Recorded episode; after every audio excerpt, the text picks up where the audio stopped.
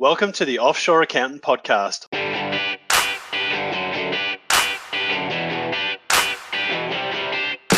I'm Nick Sinclair, and this is the go to podcast if you're an accountant and looking to set up and build a high performing offshore team for your accounting firm. Here you can learn how to complement your local efforts, grow capacity, and deliver more to clients than ever before. Hear from experts who have done it already. Let's go. G'day, I'm Dom from uh, McKinley Plowman, and you're listening to the TOA podcast. So, Dom, tell us a little bit about your business and a little bit of background and history of it. It's uh, uh, McKinley Plowman's been around about 24 years, uh, based over in WA, uh, in the, the, the, what we would call the northern suburbs, which is about 20 k's out of the CBD. Uh, we started off uh, two two employees 24 years ago, uh, and then we've built up over the last uh, couple of decades to a team of just over 50. Um, and we're multi-service. We've got financial planning, accounting, finance, uh, and because there's a a lot of POMs like myself uh, in our locality, we also do pension transfers um, as well. Um, so yeah, that's probably a, a, brief background um, on us. Excellent. So give us an overview of your offshore team structure. How, so how many team members do you have? What sort of roles are they doing and how long have they been with you? So currently got about eight and it's just moving to nine probably over the next couple of weeks on there. Uh, we started sort of way back in December 2014 uh, with three team members uh, and that was uh, purely accountants at that time. So it's evolved. Sorry, that's that's a lie uh, two accountants, one financial planner uh, assistant at that time. And then it's really grown from from that perspective. And we've looked at uh, bookkeeping. We've now got a couple of bookkeepers. Uh, we've got a couple of administrative roles um, in there as well. Uh, we did trial out for for a while around EAs, but then sort of went through through that process and decided that uh, we didn't want to sort of take that any further on there. So yeah, it's firmly embedded in accounting and bookkeeping, but we've definitely seen a massive benefit to administrative support. Uh, and the one that we're probably a little bit late to the party on is just around superannuation. We're going to be bringing on someone in the next month, uh, mainly because, uh, in our opinion, we were reasonably efficient from uh, a Perth basis uh, on there. Um, so we couldn't see the uh, the massive difference um, or the massive benefit in in um, having someone offshored uh, to look after the super funds. However, the administrative burden has now sort of increased, and we can definitely see that there's a benefit to freeing up the team here uh, and getting the work done um, just as efficiently in Clark.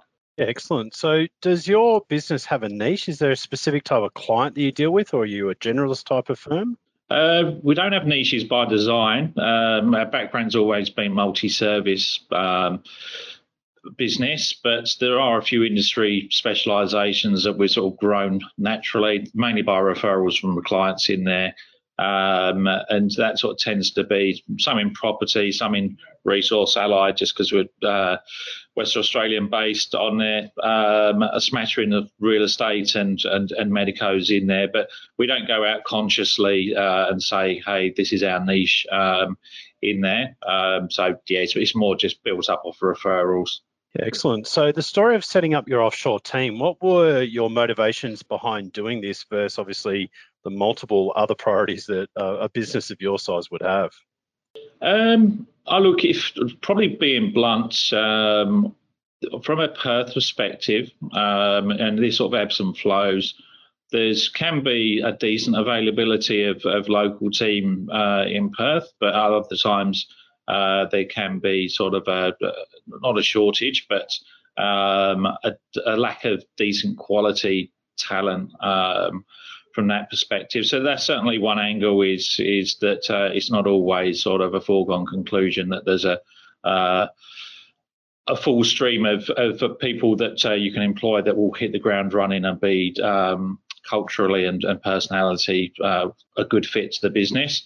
Uh, the other one is that we like to make sure that from an overall basis, we're maintaining sort of decent wage revenue ratios. I mean, ultimately, we're in business to, to make uh, some level of profit on there. So, um, certainly with the, the Clark team, it does assist in rebalancing that, and it allows us to reward um, the team more broadly, uh, a bit more um, or a bit over what the market might dictate.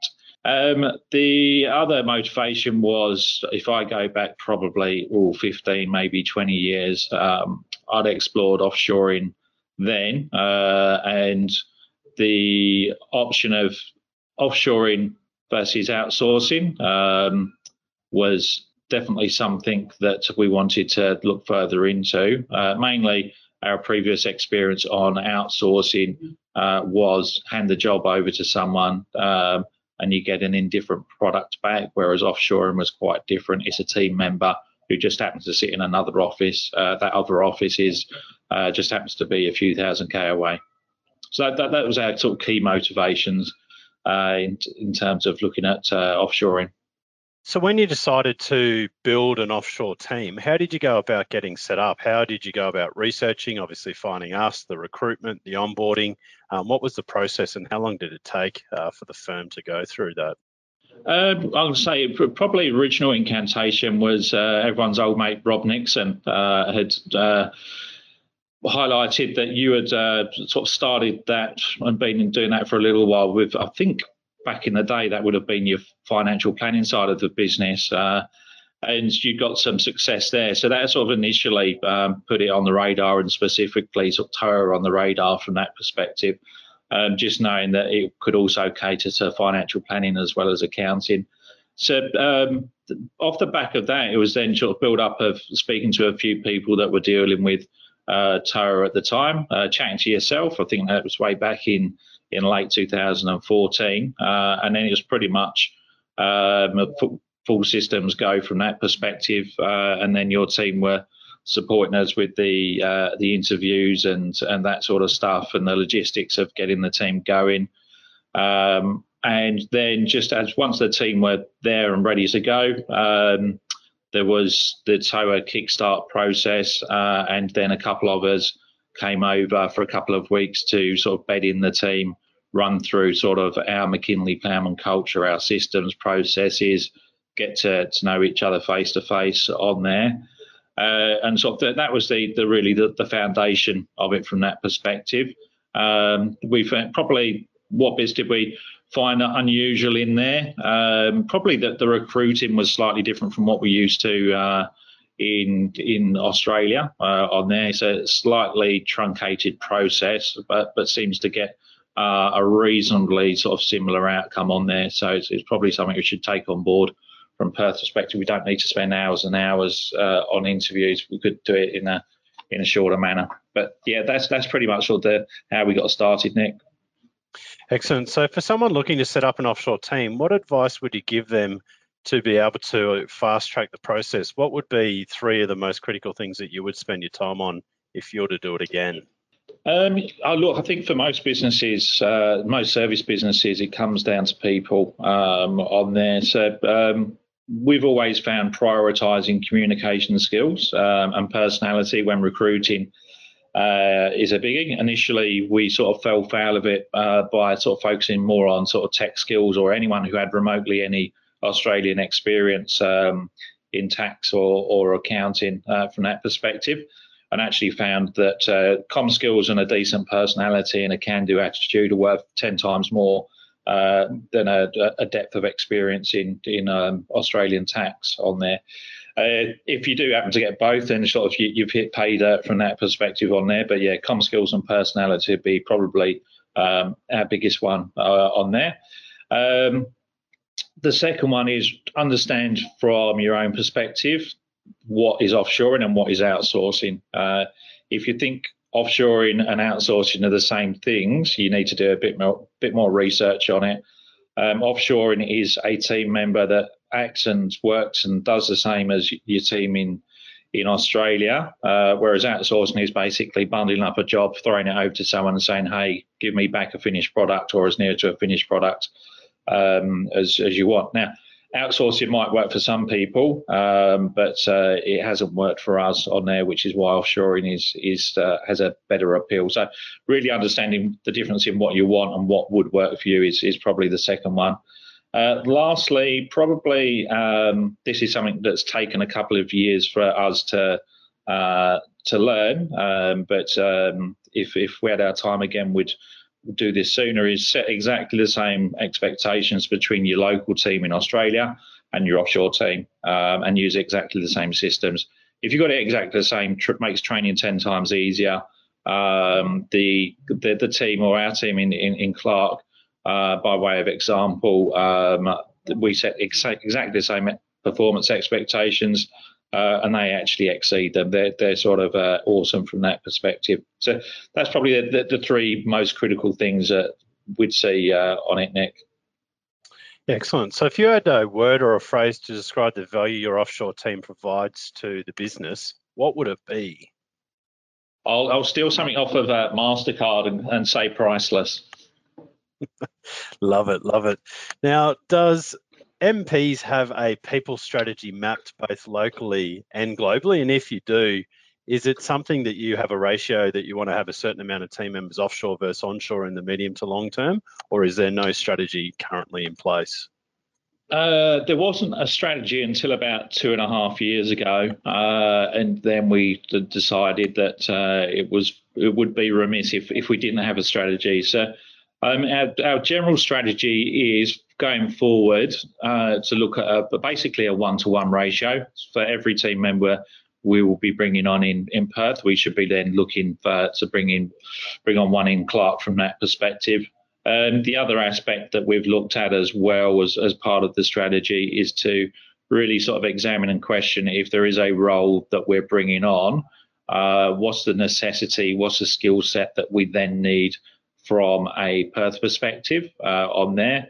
And that tends to be now coming more around towards the ability for the new team member in Perth to be able to have good social skills and be able to hold a, conversation and and to be able to advise face to face with the client in Perth on there. Uh, and that's becoming more and more prevalent. Um, and, and the strategy, similar strategy from um, a Clark perspective um, on there, but the those communication skills really come down to sort of what I would say interpersonal, so that uh, the team, client managers, etc. in uh, in Perth uh, can communicate easily and effectively with the Clark team on there. So we don't really see that ratio changing um, at all. It might vary a little bit by um, division. I mean, for instance, financial planning with all the uh, changes coming out of the Royal Commission in the last couple of years tends to be a little bit more what I would call on the ground Australian centric on there. When that stabilises, in my opinion, uh, probably in about a year or 18 months, I probably expect to see an uplift in the, the level of work that is uh, undertaken offshore uh, as opposed to um, in Australia. Excellent. So the year ahead, what is the plan with your offshore team? How do you plan to keep growing the team, their capability and ultimately their performance? Um, I probably alluded to earlier, just in terms of sort of where we're looking to recruit uh, additionally superannuation. Um, that we've got a new team member we were thinking about in sort of six months' time, but we've brought that forward to pretty much next month. Um, administrative team, uh, additional support from that perspective. Um, on there, so that's in terms of sort of adding numbers um, to to uh, the team on there. The area that we're focusing on um, in terms of training and development, just with sort of our team numbers building up, we need to sort of make sure that um, we're developing those team members in Clark that have been around for a while and more senior and that are taking some management responsibility and managing other teams, just developing their skill set, um, which I'm say um, over the last sort of six months, I think is it called Academy? The the, the one that you're you're running, Nick? But Tara? Yeah, the Tara Academy. Yeah, so that's that's been useful in building up uh, some of the team skill in there. The other bit that probably might need uh, that we're sort of working on independently on there is just around confidence building uh, on there. Is sometimes sort of new space for some of the team to be managing people, uh, and what we've found is the the the, the natural demeanor of um, the Filipinos uh, is generally fa- fairly sort of uh, humble and, and, and mild from that perspective. So we're sort of developing the confidence in dealing with team and sort of handling situations where they might not be comfortable uh, from that perspective. So we're spending a fair bit of time uh, in that space. Other training, we tend to try and keep identical to what's happening in Perth. So if we've got somebody in doing training, we'll get uh, we'll try and get that linked up. If we're having what we call our accountants meeting on a monthly basis, uh, we make sure that uh, the Clark team are part of that from that perspective. The other one that we've adopted probably three years ago is a concept called flow coaching.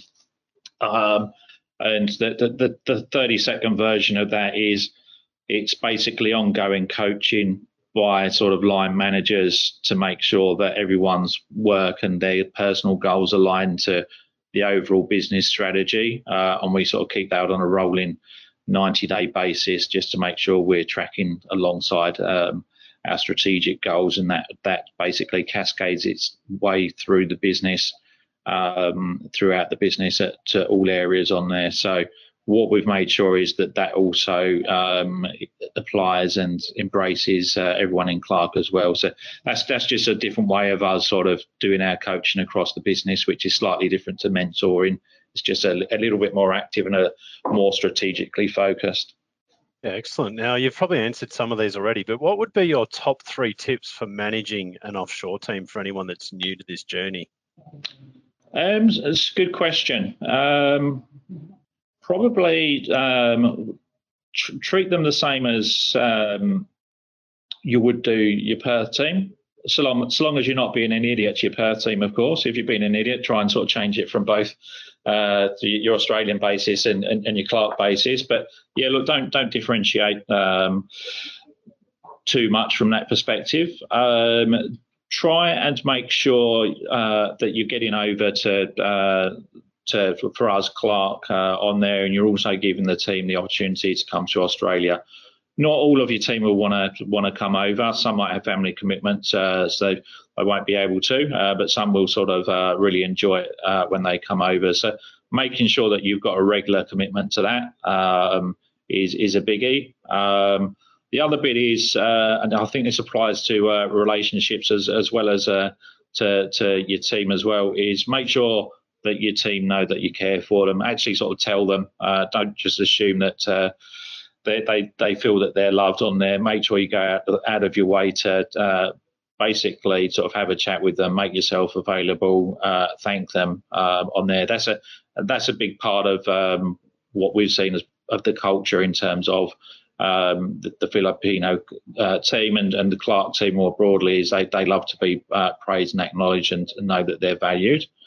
And yeah, look, that's probably in a in a nutshell uh, on there. Um, and I think that the rest of it is um, be open. Don't be afraid to, to to learn from your team in Clark. We've certainly learnt some bits um, from from the climate team in Clark on how better to manage them over the years some definitely some good advice there. So, how do you track and measure success of your offshore team? What KPIs um, do you use for this?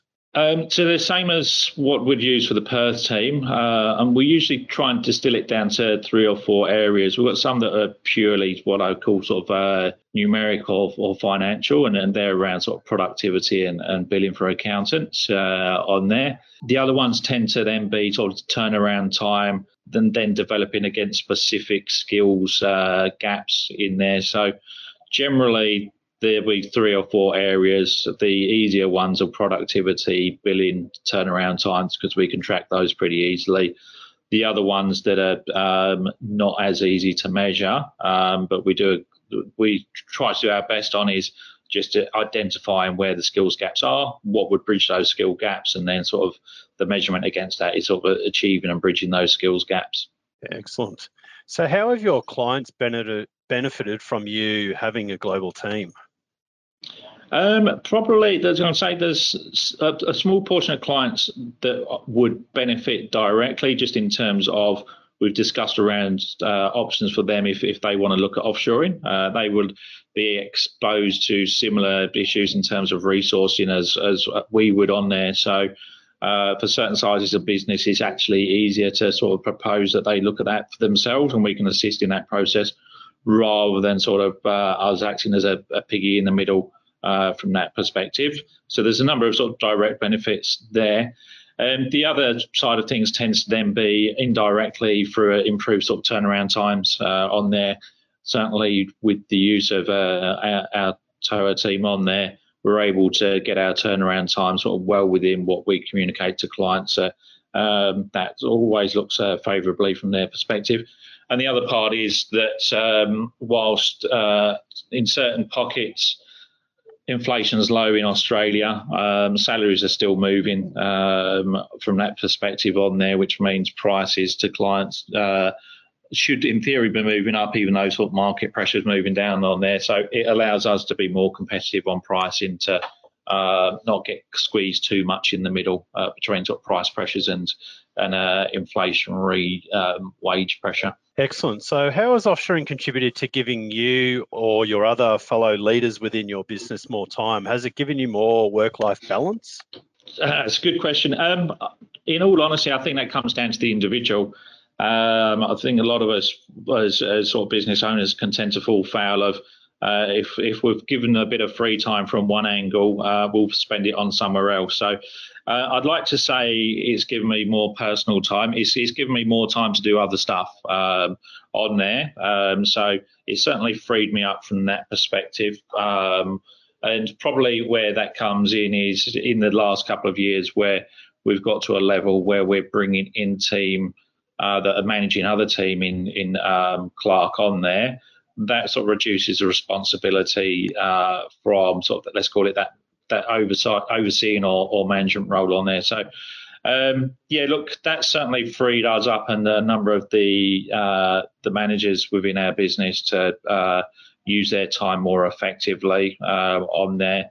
And yeah, look more broadly in the practice, it does allow um, freeing up of certain sort of team members onto other uh, work that requires them to be sort of on the ground here. So yeah, sort of, uh, it, it, it, certainly does to to an extent, but you're really sort of have to take control of of your own time if you want to be able to use that time to sort of sit back, sit back and smell the roses, if that makes sense. You know, definitely does. So has offshoring had a positive effect on your profit to the business?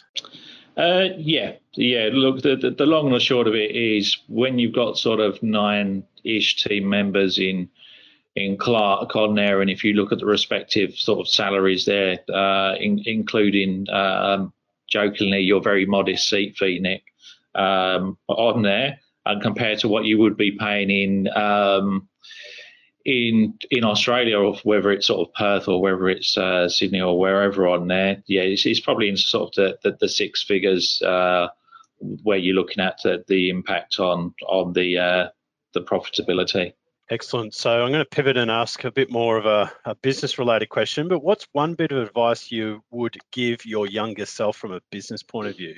Oh, um, that's fairly easy. Don't don't be afraid to make mistakes. Half the time when I've been afraid to make mistakes uh, is is held me back. So yeah, give it a go. Love it. One bit of advice you'd give your younger self from a personal point of view? Uh, probably the same, Nick. Uh, don't be afraid to make mistakes on there. Uh, just avoid the ones uh, that you do when you're too drunk. I've got a few of those under my belt. what is the biggest myth or objection you have heard about having an offshore team, and is it true? Um, probably, um, probably the main the main one is uh, oh it'll be slower and the quality won't be as good. Um, and as long as you put in the time uh, and the training on there, uh, that's that's really a myth. Um, I'd probably go so far as to say, in our experience, and probably more so on the the accounting side on there, our our Clark team are as capable, if not more capable, of on on jobs. Uh, in terms of quality um, and turnaround from that perspective, so that's probably the biggie um, in there. Does take a bit of time to, time to, to, to get to there, and you have to invest y- your time in there. But uh, same as you would do for uh, a team member wherever they're based uh, on there. Um, the probably the, the other myth is sort of um, that, uh, I'm not sure whether this is a myth or a preconception, is that everyone in in the Philippines or wherever they're based offshore uh, should be sort of ready to go out of the box on there. Um, everyone takes a, a, bit of training and a bit of learning. The majority of team members that um, we're employing and that most people we're employing are pretty well educated. Uh, their English language skills are uh, very good from that perspective. Um, they're mentally very attuned to learning uh, and they learn pretty quickly. So, um, whilst not everyone's ready to go straight out of the box on there, the ability for people to learn um, from that perspective is is is very uh, impressive in our experience on there. Um, so yeah, look, that's probably the the, the couple of sort of uh, myths or objections for, for that, we've heard or or sort of uh, maybe thought ourselves at one point uh, that have proven not to be uh, the case. Excellent. So for someone looking to grow their business or their team, what would be the best piece of advice that you could pass on for them to implement? Um, this has developed over the years. I would have said something different three or four years ago. Um, but it's it's the old cliche: hire, for personality, train for functionality.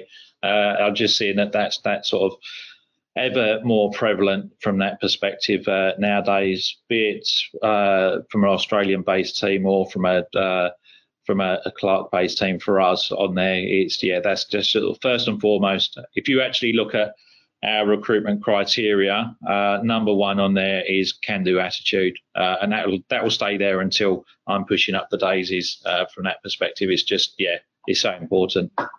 Love it. So, for any of our listeners that want to get in contact with you, what's the best way for them to reach out to you?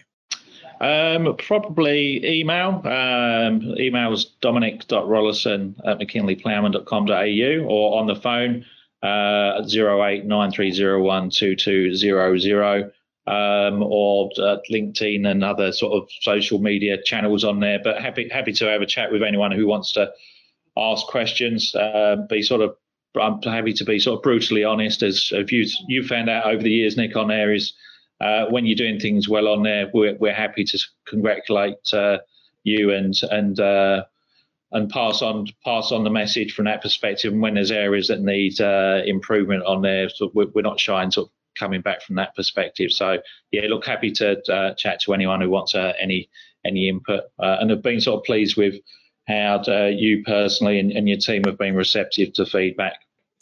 Awesome. Some very good advice. And we do love the feedback. We can't improve if we don't know it. So we'll put all those contact details in the show notes for anyone listening so they can grab them from there as well. So thank you very much for your time today, Dom. There's plenty of little gold nuggets in there and plenty of um, great advice, obviously, from your experience going through this journey. So thank you again. No, pleasure, Nick. Pleasure. To follow our podcast and get insights from leading accountants, simply visit theoutsourcedaccountant.com or visit iTunes or SoundCloud and head to the Offshore Accountant Podcast. To connect with me personally, just look for my Twitter handle at Nick Q Sinclair or find me on LinkedIn at Nick Sinclair. And have a great day.